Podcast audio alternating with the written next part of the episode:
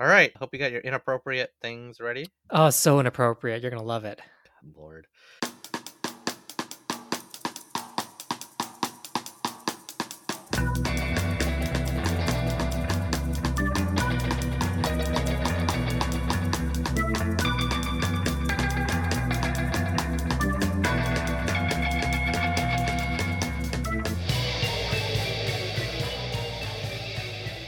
A long time ago, in a basement far, far away, Ramen decided to monetize this podcast and charge a sixty-five dollars C P M. Dude, what the hell? Well, okay. I mean, it's you, that's our continuing fantasy, right? Making money off this thing.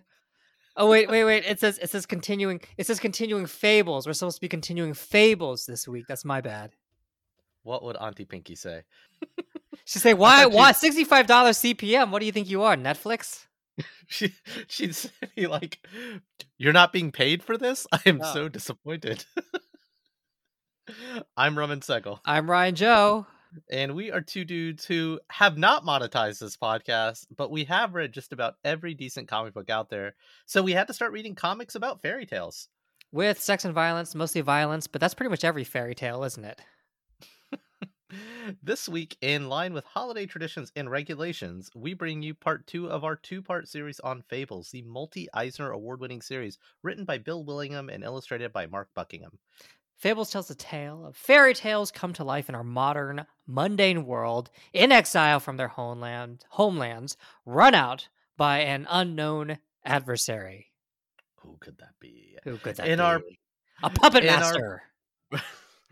In our previous episode, we covered Fables Volume one through six, which set the stage, introducing our cast of characters from Bigby Wolf, Snow White, Boy Blue, Prince Charming, Flycatcher, Pinoc- Pinocchio, and many more, who are all living in New York City's Upper West Side, just down the street from a podcast host, you know. And if you don't want to be spoiled about Fables, you should stop right now and go pick up the book or listen to last week's episode. But we know you want to be spoiled, because if you don't want to be spoiled, you wouldn't be able to listen to this podcast and your life would be so much emptier. Fair warning, we are going to spoil the shit out of Fables. So we didn't do it last week. We're going to do it this week. Thank you, Ryan. Well, that's what I'm here for. So in the first part of volumes one through six, with artful world building, we learned of the stakes and plot at hand in Fables. And we discovered the mysterious adversary is a seemingly well-meaning and innocent father figure who is none other than... Jesus. No. Your dad. No. He is an architect, though. Mufasa. Oh, come on, man. Elon oh. Musk. Elon Musk. Too soon. Too soon. Okay. It is Geppetto. Yes. The motherfucking adversary is Geppetto, Pinocchio's dad. Which I think is pretty fucking brilliant. Wouldn't you say so, Ryan? It took me by surprise the first time. Geppetto's such an elderly, non-physical dude. So for him to be the guy who's responsible for genocide, it's a bit of a shock. I think what what's really great about Fables, and they... in the final volume, they kind of reveal how Geppetto, why Geppetto, how did this happen? And he still is this... One thing I really like is as they kind of go in the march towards war, now that it's revealed that it's Geppetto, and you kind of see the, the forces marshaling on both sides for this confrontation, most of the people in the empire of the adversary don't know that Geppetto is the emperor, so to speak. In fact, anytime they see him, they're like, what's the deal with this old dude who's hanging out here all the time talking to people? Uh, so I thought that was, it, it's it's still a kind of a massive state secret. In fact, I think more people on the Fable side know that it, Geppetto is the adversary than the actual than the actual emperor people. Yeah, I actually really like how he's sort of like the lead, the, you know, if you were to kind of think about all of the fairy tales, who is the person who, all of the fables, who is the person who's least likely to be the adversary? He's probably the one. I said last last last episode that that the original adversary was supposed to be Peter Pan. He's stealing all the kids, and it'd be interesting to see how that kind of plays out. But I do think Geppetto is a much more interesting villain, just because he it's a study in the in how kind of power ultimately corrupts him. You know, he basically, though, you know, and this is actually from the last week's episodes, but you know, he, he basically creates puppets he, to, in order to supplant governors who are corrupt, and in so doing, he keeps do he keeps doing it and doing it and doing it until he himself is cor- completely corrupted by the by the process and and completely by the power by the power by the power. Yeah, yeah, exactly. And you know, there's even a moment in the the Good Prince episode where the Frog Prince, who is just kind of like this gentle character, you know, he kind of sees an alternate version of himself where he could kind of be corrupted by the power. I mean, it's very Lord of the Rings, right? You know, they, you know, all of the the one ring, no one can control it, but it's it's effective here, and I think it's effective because you're seeing it impacting characters that we have a relationship with, because we read about them when, you know, when we're when we're kids. These are these are the people who populated the fairy tales and fables that we read as children, and now we're seeing them corrupted. I was just thinking about Geppetto. I'm thinking about Hansel as well. He's another character who kind of comes up traditionally. Yeah, he's he's a fucking psychopath. And he's kind of, yeah. And I actually really like Fables the most when they take a character from a familiar fairy tale, a familiar character, and turn that character on his head, on the head, and and and, and then kind of revealing why. That's, to me, when Fables is actually the most fun. Well, and it's it it kind of takes it to a further conclusion. Like, what if we kind of played out the beats of this person's narrative beyond the fairy tale? Where would they go? Where could they go? You know, as mentioned, the entire run of Fables is twenty volumes. This is only through like volume eleven, but I finished reading these much sooner, and I, I've actually continued reading. I'm somewhere on like volume fifteen, sixteen in my reread of the entire series, and they they continue to do that with other characters. So like one of the characters is, they have like all the witches from all of the all the fairy tales who are on the Fables side, and they're on the thirteenth floor, and one of them is Frau Totenkinder, Frau Dead Kids, you know, like literally the witch from Hansel and Gretel. And what's so interesting, and I won't spoil anything, but once the war with the adversary with Geppetto is concluded, they spend some time on these other characters to kind of face the other things. And so it's interesting to go further or to go back with, you know, Frau Totenkinder or someone like that. So the the use of heroes become villains, innocents, you know. And villains become evil heroes in the case of yeah, Frau yeah. Totenkinder. Exactly. So, and she already is a hero by the time you meet her. Bigby Wolf, the big bad wolf, he's the one of the main protagonists. And it's just, um, well, th- these twists are persistent, and yeah, and it's not, it doesn't become gimmicky. Can we talk about Totenkinder? Because she's she was actually really interesting to me, especially her rationale for killing Hansel or trying to kill Hansel and Gretel. Mm-hmm. Mm-hmm. Uh, I always kind of thought she. So they're like, "Oh man, you try to murder those kids." She's like, "Well, her their parents murdered them. I was just gonna ensure that their deaths had some use for me." uh, which I was like, okay, that I, I kind of see your your your point of view there. She's not the one who actually sent the kids out into the woods. She was just, you know, they were going to die anyway, and she was just going to make sure that she could use their deaths to power her magic. But I also think that the way Buckingham handles Totenkinder is, wait, who's the writer? Is it, is it no Bill Bill Willingham? Bill Willingham. Mark Buckingham's the, the illustrator. My bad. Mm. Very British sounding names, but. Regardless, the way she hand like the, the some of the most creative plot twists happen because of Totenkinder. Like, for instance, mm-hmm. the f- first volume that we read, volume seven, it has the Arabian fairy tale Sinbad and the jinn, the genie, and Totenkinder has to figure out a way to stop the genie, and she does so in a way that I think is pretty surprising. There's another incident later on where Totenkinder is able to kind of have an eye into Geppetto's world. And the way she does that also is, I think, pretty creative. At the same time, it's all kind of within the the expectations kind of of what she can do, the, the way she uses magic, right? Uh, it feels kind of like very solidly within the set of rules. Like, And, and even when she does her magic, there are limitations to what she can do. Like when she does, well, they they actually treat magic like a currency. It's a currency, um, yeah, in yeah. The world that they're like, you it's know, limited. It's limited. They, you yeah. know, it's like power, right? It's like I can I only have so much power to operate one set to see one through one set through one camera at a time, and it mm-hmm. kind of takes a lot of energy out of me. And that's kind of the way they treat magic, which I, I actually really appreciate. There's finite amounts of it. It is a commodity that can be wasted, and it costs money, and you don't have infinite amounts of it, even though it can be very powerful at times.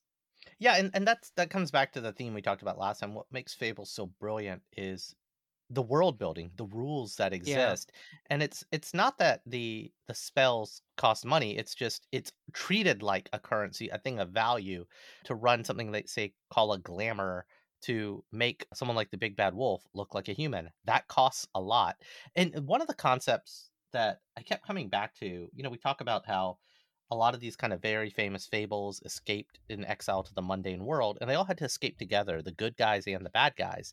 And when they were all escaping this greater evil together from the adversary, when they signed something called the Fabletown Compact, they they issued something called general amnesty. So the big bad wolf, while he did kind of terrorize people, while Frau Totenkinder did kind of unspeakable acts, while Bluebeard, et cetera, et cetera, they talk a lot about general amnesty. And this kind of spoils something, but they win the war against Geppetto.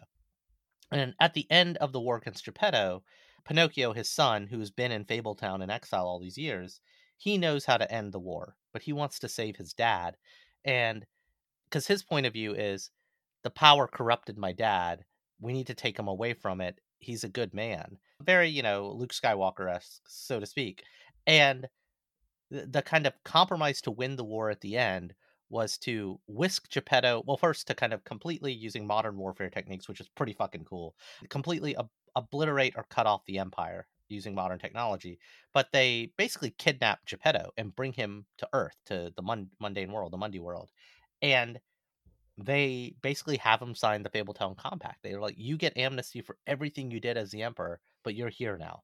You're just one of us. And I thought that was just like the idea of amnesty, not to be a peacenik, but it's it's really interesting. You know, like you think about in South Africa, they kind of had truth and reconciliation and then kind of an amnesty with each other after after the fact of apartheid. And it's just such an interesting concept, kind of seen brought to life against war crimes. It's still pretty fraught though, right? I mean, you still have the situation where Bigby isn't allowed up into the up on the farm because he like killed all of the animals in this, you know, when he was a little bit younger. So it's sort of like you're not punished for those crimes that you committed while you were a fable, but at the same time, there's still a lot of suspicion around you. Sure. You know, you don't you don't get you don't get to you don't get completely exonerated, and people will bring up the shit you did in the past. Well, and, and that's, you know, and what's really great about Fables, I'm not going to lie, it's, I don't want to say it loses its way, but the, the march to the war with the adversary was pretty fucking awesome. And so it's a, a tough act to follow. But yeah, that's why I stopped reading after that. It, it's worth a read, though, because I'm, I'm really enjoying the continued read. It's very rewarding. Some parts more than others, like the Great Fables crossover, you can probably just skip. But the idea of, okay, well, now Geppetto has amnesty. How is society going to react to that? Like, you know, and even with all the crises that they face, Geppetto becomes an even more major figure in, in Fables. And and I know we're not here to talk about those volumes, but I just, the level of quality and thought that goes into these characters, you know, what this is a minor thing, and it's worth saying. I don't think they started doing it till like the, the later volumes, but definitely the ones we read, is when you open a new volume, they kind of show you this grid of the cast of characters every time. And it's just so beautifully done. It's such a nice little infographic to understand not just who is everyone or the important people in the, the volume you're about to read, but where are they today and what do you need to know about what's going on right now? So it makes it relatively easy to kind of pick back up on this. And, and I thought that was a really nice element. It's interesting when it starts out, it looks like the protagonists for a long time are going to be Snow White and Bigby, but they actually take a backseat. A backseat. Really, they, they're more supporting characters as Boy Blue, Prince Charming, the Frog Prince start to take more emphasis in later. I don't, I don't know if that was planned or not. And I actually am kind of glad for that because Snow White actually isn't that interesting at this point. And actually Bigby, I know we were saying, oh, he's essentially Wolverine. But the problem with that is that he's we too all, awesome. Well, we've seen Wolverine. We know the yeah. we know the archetype. It's kind of done. And it's not, at this point, it's sort of like not as interesting as some of the other characters who are a little bit more conflicted. You know, it feels a little bit like a, a retread. And actually, I was even thinking, So, you know, so at the end of the last section that we read, Wolverine or Bigby goes out, goes on into exile because Snow White has to live on the farm because of her wolf children hybrids. And then, you know, she has those. And then Bigby can't hang out on the farm. And so Bigby goes off to like Alaska and shacks, shacks up, up with this Native American woman. Not is, unlike Wolverine. Yeah, exactly like Wolverine Origins, which I know, I think that movie came out afterwards. I, I don't know, actually. But it's just sort of, and then that woman, of course, is only there to kind of create some sort of conflict temporarily. You do realize that movie was kind of based on comics. So Wolverine in the oh, comics. Oh, yeah, yeah, yeah. Wolverine in the comics did that as well. But it was just like, you know, completely fucking ridiculous. That being said, you know, Bigby does know like the biggest advantage, does, does recognize the biggest advantage of being a father. You know what that is, Roman? I feel like I'm supposed to know, and a fatherless man is about to tell me. So oh. go. You can leave whenever you want. Wow. And that's exactly what Bigby does, and there ain't no consequences when he comes back. Snow White's a little bit pissed. She's a little bit pissed when she learns that he's been, like, screwing some woman on the side. But you know what? It doesn't last that long. It lasts like a panel, and then they're married. So, like, that's, you know... Bigby's, love wins. Yeah, exactly. It's, it's, Can we talk about how fucking cool the war is? Because the war is fucking awesome. You don't want to, you don't want to talk about Bigby being okay. We'll, we'll move on from that. You know what? So there's let's talk about the war. Well, I mean, there's a couple of interesting gimmicks. So the the the cool thing about Fables is it really it doesn't bend time, but every issue isn't a month. There there's whole passages where multiple years take place. So when they realize they need to go to war, they're like, well, we need to train our people. Let's let's go train everyone how to be a sniper. Let's learn how to use guns and mm-hmm. blah, blah, blah, blah, blah. They pull out different elements of their Fable superpowers and put them to really cool uses. It's kind of that like, man, if I had a superpower, what kind of things would I do? So two things specifically, or th- three things actually specifically that the Fables use to their advantage with modern warfare technologies are, one, Jack and the Beanstalk. They find Jack's beans, because Jack is an exiled fable, and they create beanstalks into the Cloud Kingdom. And what they discover, not unlike Mario Brothers, is the Cloud Kingdom, they, they don't need portals to get from world to world. They, the clouds are above everything. So now they have air power. Well, how do they traverse the air power? Because they work with the fables from the Arabian fables. And they actually do reference like the different fables from around the world, Middle Eastern, Asian, Arabian. But now they have magic carpet technology. So they start to build ships with that. Now they have snipers. They can get into the Cloud Kingdom. The the kind of other two really interesting innovations that they use in their warfare, actually one, and, and they bring it up in an earlier volume, is Briar Rose or Sleeping Beauty. And, you know, when she is pricked, everyone around her goes to sleep. So they weaponize that. And wait, wait, wait. Let's like... say when she pricks her finger. I just, I'm just don't want anyone to take that out of context. When she pricks her finger, everyone in the building goes to sleep, which is a very useful weapon if you want to kind of incapacitate everybody around you. Yeah, and, and then obviously they bring a couple of MacGuffins out, like the witching cloak, which is yeah. like a cloak that can transport you everywhere, the sword uh, that makes a snickersnack cut, you know, et cetera, et cetera. The Vorpal Blade.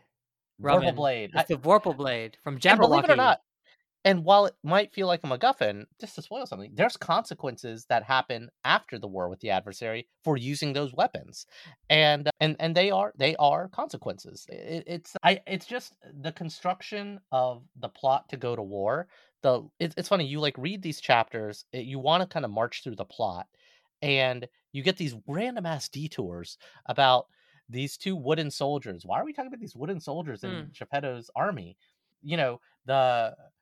The comp, all of the like diplomacy that has to go into working with the Arabic fables. It's um, all of these things are kind of like pieces of the tapestry that come together with really great payoff later together. He's he's kind of laying a lot of groundwork, and it's just so much fun. It, it's just it was just so much fun.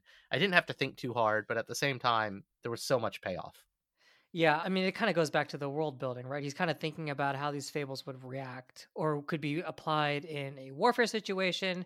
How the personalities of these fables, as you know, as dictated from the stories that they that they came from, how that they would clash in a political situation.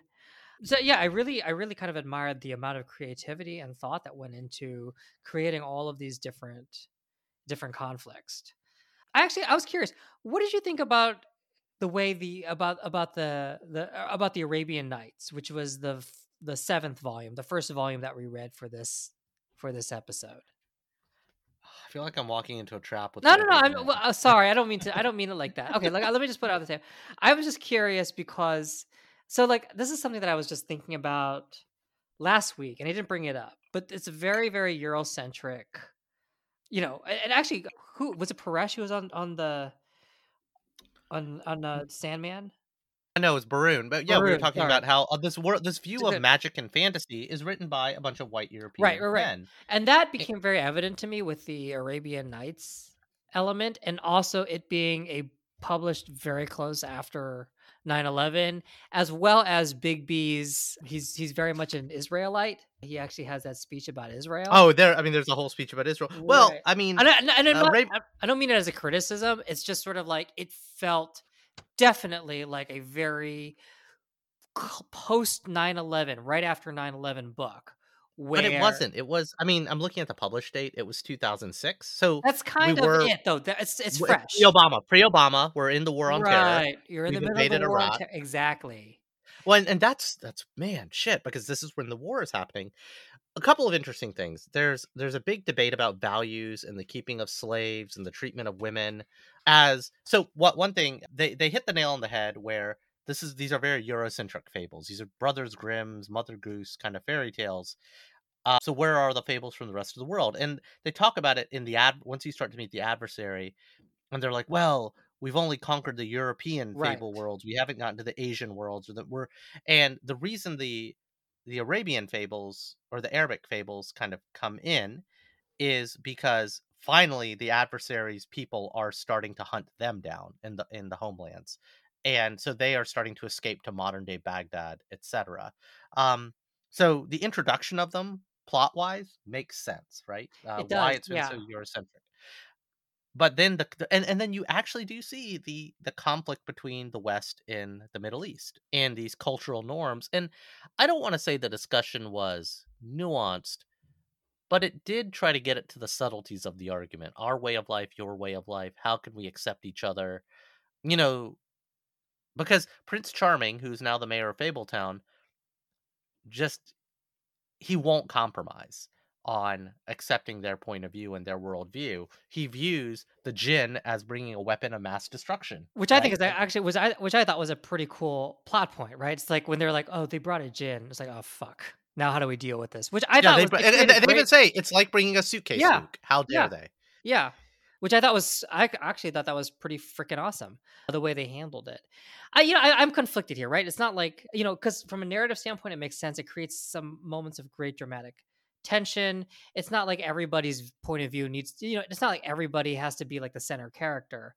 But at the same time, I was also kind of reading this, and maybe it was also like juxtaposed with Bigby's "I love Israel" speech. Well, it's not "I love Israel." What he's saying is. And it's it's worth it's a little bit of investigation. He is saying is, let me tell you about the. He's actually he goes back he he in a very badass episode, not unlike Munich, right? The movie. He infiltrates the homelands. He infiltrates Geppetto because now they have the intel that Geppetto is the adversary, and because they had kidnapped Pinocchio, and it's not quite a rescue mission. It's a In fact, he doesn't rescue him. It's an infiltration. The first time he sneaks in using the magic beans, he kind of captures. It's the second time because a Boy Blue does it first and gets on the intel. But he gives Geppetto the Israel speech because he says, the fables, we are Israel, and you, the adversary, you're the surrounding nations of Israel who want to kill us, and we will do anything it takes to survive. And I'm not... I gotta, ah, man. It, it's an interesting speech, and it's an interesting analogy that he makes. I will leave it at that. Yeah.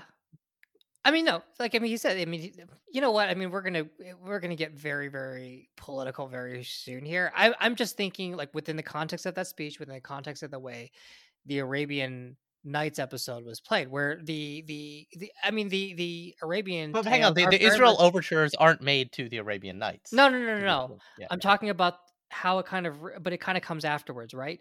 You have this whole volume where the Arabian fairy tales are kind of treated as these other, as this other, right? These, this sort of like, I don't know, it kind of feels like a very, and maybe it, a very kind of, as I mentioned earlier, a very Eurocentric view into the Arabian tales. They are the other, they are kind of weird and foreign, and, you know, maybe, you know, they are, but, you know, again, that kind of harkens back to the point, to the fact that this is ve- very much a very a very Eurocentric point of view, and it's, you know, and again, the whole book is sort of, well, that's our most comics. That's our true. Most popular comics that we read, minus like the manga and stuff that we read, right? But I mean, most of the most what... of the com- most of the most of the comics that we we, we read don't deal with this. You know, I mean, Fair. Of course, I, Chester, Chester, you know, Chester Brown's going to be Euro, Euro, well, American centric. It takes place in Ohio. It's about people in Ohio. You know, this is where you're trying to have, you know, this. You're you're introducing these Arabian fairy tales, and they're kind of treated in this strange sort of. Well, I, I, but it's it's it's Western creators for a Western audience, telling the story of them. And here's what's interesting, and I don't know if this is depicted well. But at the end of all these conflicts and these stories that we tell, they team up, right? They sign a treaty yeah. between them. They become basically Fabletown Middle East, and they combine the technologies like that. What's it's another cool thing. It's kind of funny and comical. So Prince Charming and Sinbad, or yeah, Prince Charming and Sinbad team up. They build a magical airship, which is basically a European boat with magic carpets lining the hull so it can fly. And they take it into the Cloud Kingdom, and they wreak havoc on the adversaries. They start wrecking the gates, their travel and their communications, and and and throughout the whole thing you see the two of them like buttering each other up with compliments all the way, even to the to the bitter end where they're debating who gets who gets to sacrifice themselves, right? So it's kind of like, can't we all just get along yeah. and look at what we can accomplish when we work together? Okay, here's what bothered me. It's what bothered me is that the characterization of them was strictly kind of based off of stereotypes. They're, they, they, they're, they're misogynistic, check. They, they have slaves, check. What is Sinbad's character? Well, doesn't he kind of arrogant, you know, he's just sort of like a rich douchebag. Okay, check. And then he's got sort of like this vizier who's basically Jafar. But aren't, but hang on, aren't all the fables cultural stereotypes? Not in Fables. All... I mean, they start off that way, but he definitely, I mean, are you going to say like Prince Charming doesn't have, he starts off being kind of this obnoxious douchebag. And actually, no, he. I mean, the whole point of this, this. Hang, hang on, but but hang on, no, hang no, on, no, hang no, on. No. Just just just to play plot for a second. The modern fables, the, the main protagonists of our comic, have been out of the homelands for hundreds of years. Yes. So they started as their stereotype, and it took a hundred years in the mundane world to change. The Arabian. Well, fables wait a minute. Emer- hang on, they um, hang on. The Arabian fables emerge pretty much straight out of the stories wait, into wait. the modern world. So you're saying that in this universe, you don't have a character, you don't have a personality until you emerge from the fables. What until I'm you emerge is, into the real world. Is that so, what no, I don't think that's no. been established. That that's what I'm saying is. I mean, you look the, at the Hansel. Sto- the, he was an asshole the, from word go. No, the the story arc. Sure. So the story arc of the fable from the fairy tale was either misinterpreted or they, they were that character. Then, and they were kind of living their life, you know, continuing a few years after. Then the adversary starts taking over. All the fables are on the run. Probably one hundred years of crazy-ass shit. And then they escape to the modern world. So basically, from the moment the story where you read Hansel and Gretel or The Big Bad Wolf or Snow White and the Seven Dwarfs, this is four hundred years later in their character, give or take. With the Arabian Nights characters... I, I mean, I don't know how time works, but like they're coming out of like fairy tale Baghdad into real world Baghdad yesterday. I don't. So maybe that, they are close. I think maybe they're closer to their stereotypes. No? I no. I but that I mean, then then you need to establish that. Then Willingham needs to establish that or hint at that. Like like the whole concept that you only become like a, a three dimensional human type of character instead of an archetype. That's not what I said. That's Once not you... that's not what I said. So that's what I'm saying is they're they're effectively their story. Uh, they are humans in their story, just like Hansel was a real asshole despite what the story said, and then he grew up, right? Like Hansel was an asshole for, as a kid. He was enjoying watching the witch burn. He's like, I want to watch this shit. That's what, was... that's what I'm saying. But the, but, but the story the story that we all heard, have all heard make him the hero, and what Willingham supposes he was an asshole all along, and a hundred years later he becomes like a zealot, right? I mean, well, so, you, you see that kind of starting pretty much as he, when he's a child. Okay, I don't know what Ge- Geppetto. I mean, Geppetto. You know, I mean, what about him? He started to kind of consolidate power while he was. I'm gonna. I'm gonna win your argument for you. I'm actually gonna win your argument for you. The Arabian fables are probably a lot older than the European fables, so they should be more developed. I don't know, man. I don't. Most of the, most of the fables from the Arabian world are a lot older, uh, I don't, and from the Asian world are a lot older. I don't think there's a, I don't think there's a narrative explanation for this. I think I think All it's right. basically like this is, you know, he he he had a fully developed idea of like, who is Prince Charming? Who who does he turn into? What is Snow White like? Okay, she's she's a kind of a hard ass administrator. What is Bigby like? Okay, like I did, I don't think he had that concept when he was kind of creating the Arabian fairy tales. I think the concept was, hey, they're the Arabian fairy tales I hear, they're kind of weird. No one knows how to deal with them. Go, you know, so that's, that's kind of my pushback with the way he handled the, the Arabian fairy tales, is that they were built on stereotypes. And yes, fables are fun. The, the characters in fables are fundamentally archetypes, but within this context, within this comic, the whole comic is about subverting those archetypes or showing the depth, you know, that, that you don't normally see. And he didn't do that with the with the Arabian fairy tales. That's all. That's fair. And and and to your credit, they're a plot point at best. Yeah. Right. They're right. they're they're used for their technology or their oil, so to speak. Yeah. Uh, and I'm not gonna lie, they kind of don't play a big role further on. Like after the war, so Sinbad's kind of around for a volume, and then, you know, they they find a way to get rid of him. So yeah, it remains very Western centric yeah. with our fables. And then the other the other thing I had a problem with, the frog, the Frog Prince episode, The Good Prince. So this is actually this I really like this conceptually, because in this episode, so the Frog Prince is the janitor, kind of a loser type of character. Well, you know what? He kind of I, when I every time he would talk, I would hear, you know, Shaggy from Scooby Doo. I'd hear. Oh, he's voice. drawn like Shaggy. Yeah, yeah, he's drawn like Shaggy. And he's kind of like this sort of pathetic slacker type. It just completely, but probably mostly because of his trauma. And then The Good Prince is where he basically teams up with Lancelot, and and you know, he kind of realizes that he's more than what he seems to be. And I was actually really, I liked it conceptually because it's such a one eighty from what he actually has shown in the past. But at the same time, it seems like he seems like such a generic hero at that point. Like the kind of quirky, Shaggy, kind of stonerish character. I would have liked to have seen that character put into the context of like an Arthurian hero. How does that v- character sort of function? What are those, his quirks that he brings? And what was disappointing to me is that he just sort of becomes almost sort of like a very generic... Well, a Lancelot clone. A Super Lancelot noble, clone. Always and does it's like, the right thing, yeah. But but what if he were Shaggy? You know, what if he still retained some of those characteristics that made him so distinct? You, you It was just disappointing to me that, that that got just washed out of him. And so it's like one of those things where conceptually I thought, okay, that's kind of cool. But in execution, it was just like, oh man, you really watered him down in a way that... I mean, it's great that he's a hero, yay, but he's just... no longer the the endearing character that he was when we first met him. And that was disappointing to me also. Anyway, I'm bitching. This would have been a boring episode if we were just like frothing at the mouth about it. I, I still enjoyed the ride because there's there's a lot of things going on, and they all seem seem to somehow work together and all come together. It, it's it's almost like very meticulously put together, kind of every side plot and every side story that is yeah. explored. So I'm fine with it, man. And I'm like I said, I'm still reading it. Like we read to volume eleven. I'm on like volume fifteen or sixteen.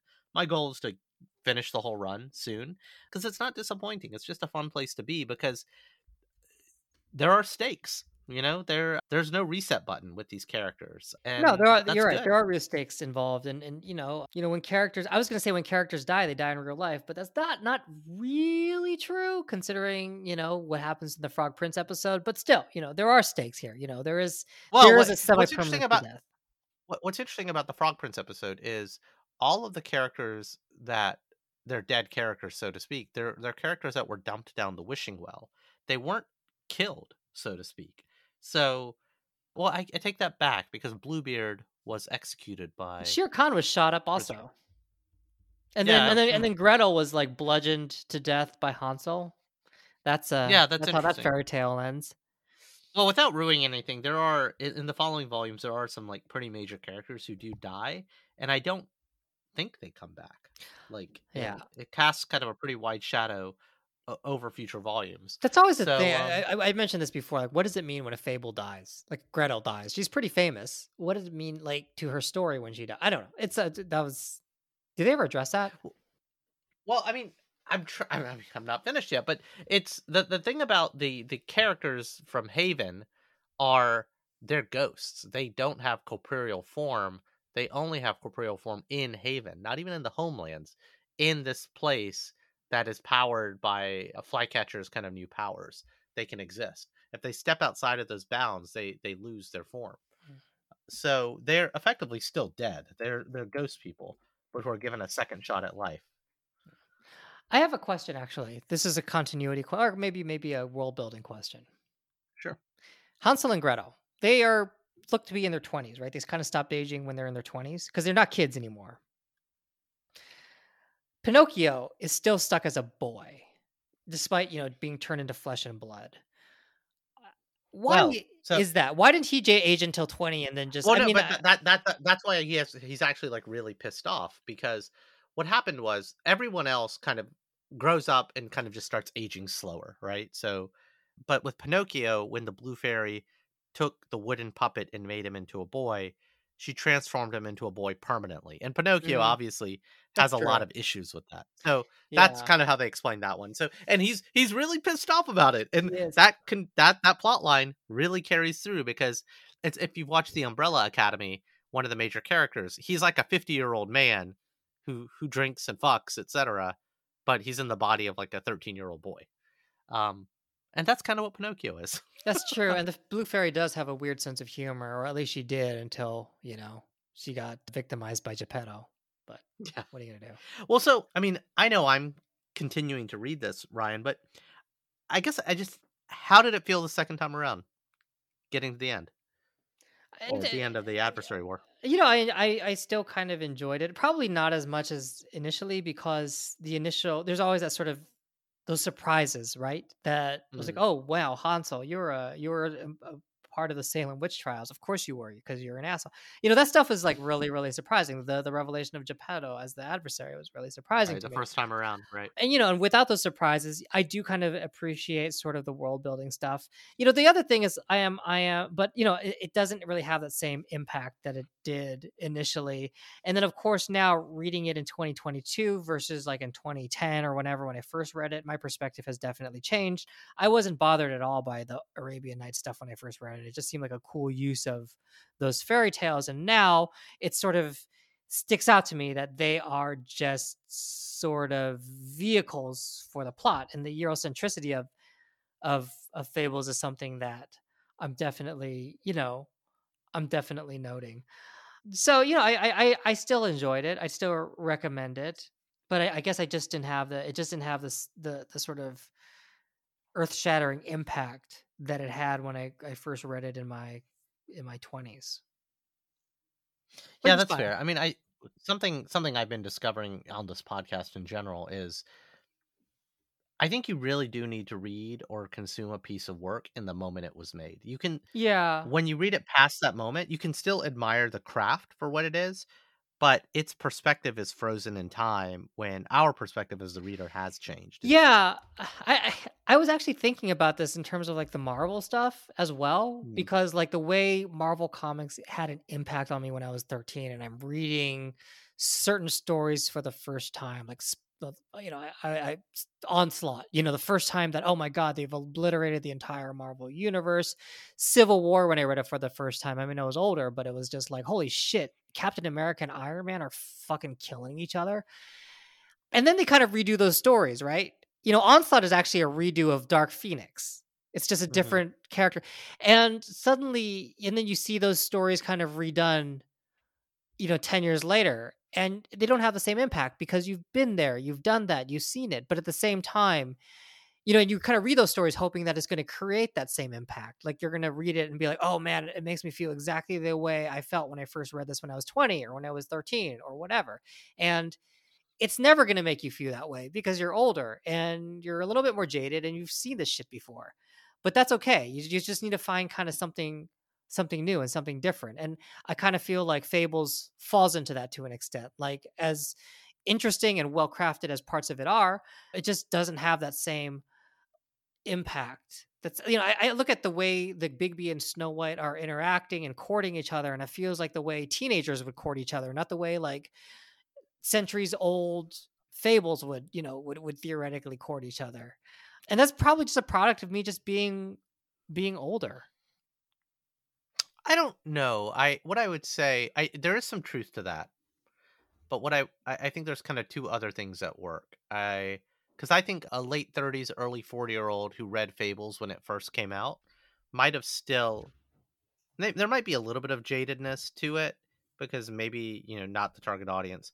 But I think the moment, not just the moment in time that it hits, but the the moment in culture that it hits. Because your point about Onslaught being kind of a, a retool of the same conversation over and over again is, is accurate. But I think they were attempting something different. Are, are some of the relationships overly simplistic? Absolutely. Cartoony.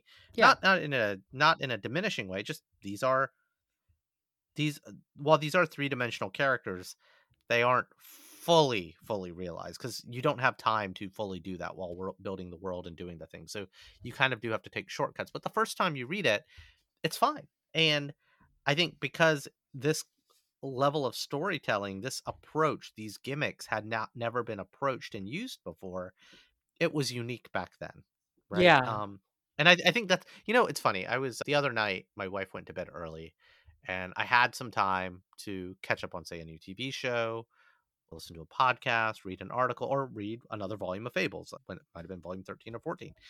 And I did choose to read Fables because it's just like, one, we've been kind of on this kick reading reading the volumes over the last few weeks, so it's been an enjoyable binge, a slow binge. But with everything on T V, I've, I've been thinking a lot about this, like every story is being told every which way at very high mm-hmm. levels of quality with lots of money being thrown at it. And there's just too much, if that makes sense. I wouldn't say, I mean, I would say they're being very slickly told, but I also feel like there's a lot of, it's sort of like a lot of, it's it's it's less about the stories and more about, I feel, and I'm talking specifically about the pop culture stuff. I mean, yeah. It's more about like the fan service and. Well, no, but what, here's what's interesting. Well, one, moment in time, like I just, without getting into why I love the show Andor and why I think it's one of the best shows of the year, period. Never mind best Star Wars in a few years of shitty Star Wars. I just completed Andor, which is kind of not exactly like watching The Wire, but I remember when I've watched really amazing television shows or read really amazing books, it kind of ruins the medium for me for a little bit because everything else just isn't as good. Mm. And and the, and the show I want to, I've been wanting to watch is For All Mankind, this alternate universe space race story. And I just couldn't bring myself to do it. I'm sure it's great. I'm sure there's a million reasons I would enjoy it, just like there's a million reasons people would enjoy Fables. But I'm just so fucking tired of just, there's too much of everything right now. And that's how I know I'm feeling old. Yeah, no, I, no, I just... feel the same way. I don't, I don't think it's just necessary. I think there literally is too much of everything right now. I mean, we're in the kind of golden age of content, but the golden age of content is sort of like, oh, I don't know, the golden age of cocaine, right? It's just, you know. Well, like, like, like if, if The Sopranos came out today, never never mind the moment in time and the commentary and if it was dated or not, no matter how special The Sopranos or The Wire is, if it came out today in this glut that we're living in, it's just it, one of a thousand things. Yeah, it'd be buried. It'd be buried. Um, yeah. And it definitely, yeah, no, I, I hear you. I definitely hear you on that. Well, Ryan, I think that actually sets up my last question. Oh, yeah? Yeah, man. What are we reading or talking about next week? Next week, we're going to actually rec- welcome back a friend of the pod, Paresh. And we're going to go over all of the pop cultural milestones that we're streaming or premiering in theater, or sometimes both at the same time. And we're going to talk about whether we like them or not, or at least you and Paresh are. I'm just going to moderate because I didn't see shit over the past year, really. So you're uh, too busy reading comic books. Because I'm too busy reading comic books. and hopefully it works out, or it might be a disaster. Who knows? Mm, this this entire podcast is a disaster ride. That's why you don't get sixty-five dollars C P M, Roman. And that's our show. Like what you heard? Be sure to share with a friend, subscribe, and leave us a review wherever you get your favorite podcasts. See lots of pretty pictures of the books we read at Q T D comics dot com. And since we're sure no one's listening, prove us otherwise. Shoot an email over to say what I got right and what Ryan got wrong. Q T D comics at gmail dot com. Give you a social media handle, but we're old, and that feels like too much work. I'm Roman Segal. And I am and have always been Ryan Jones.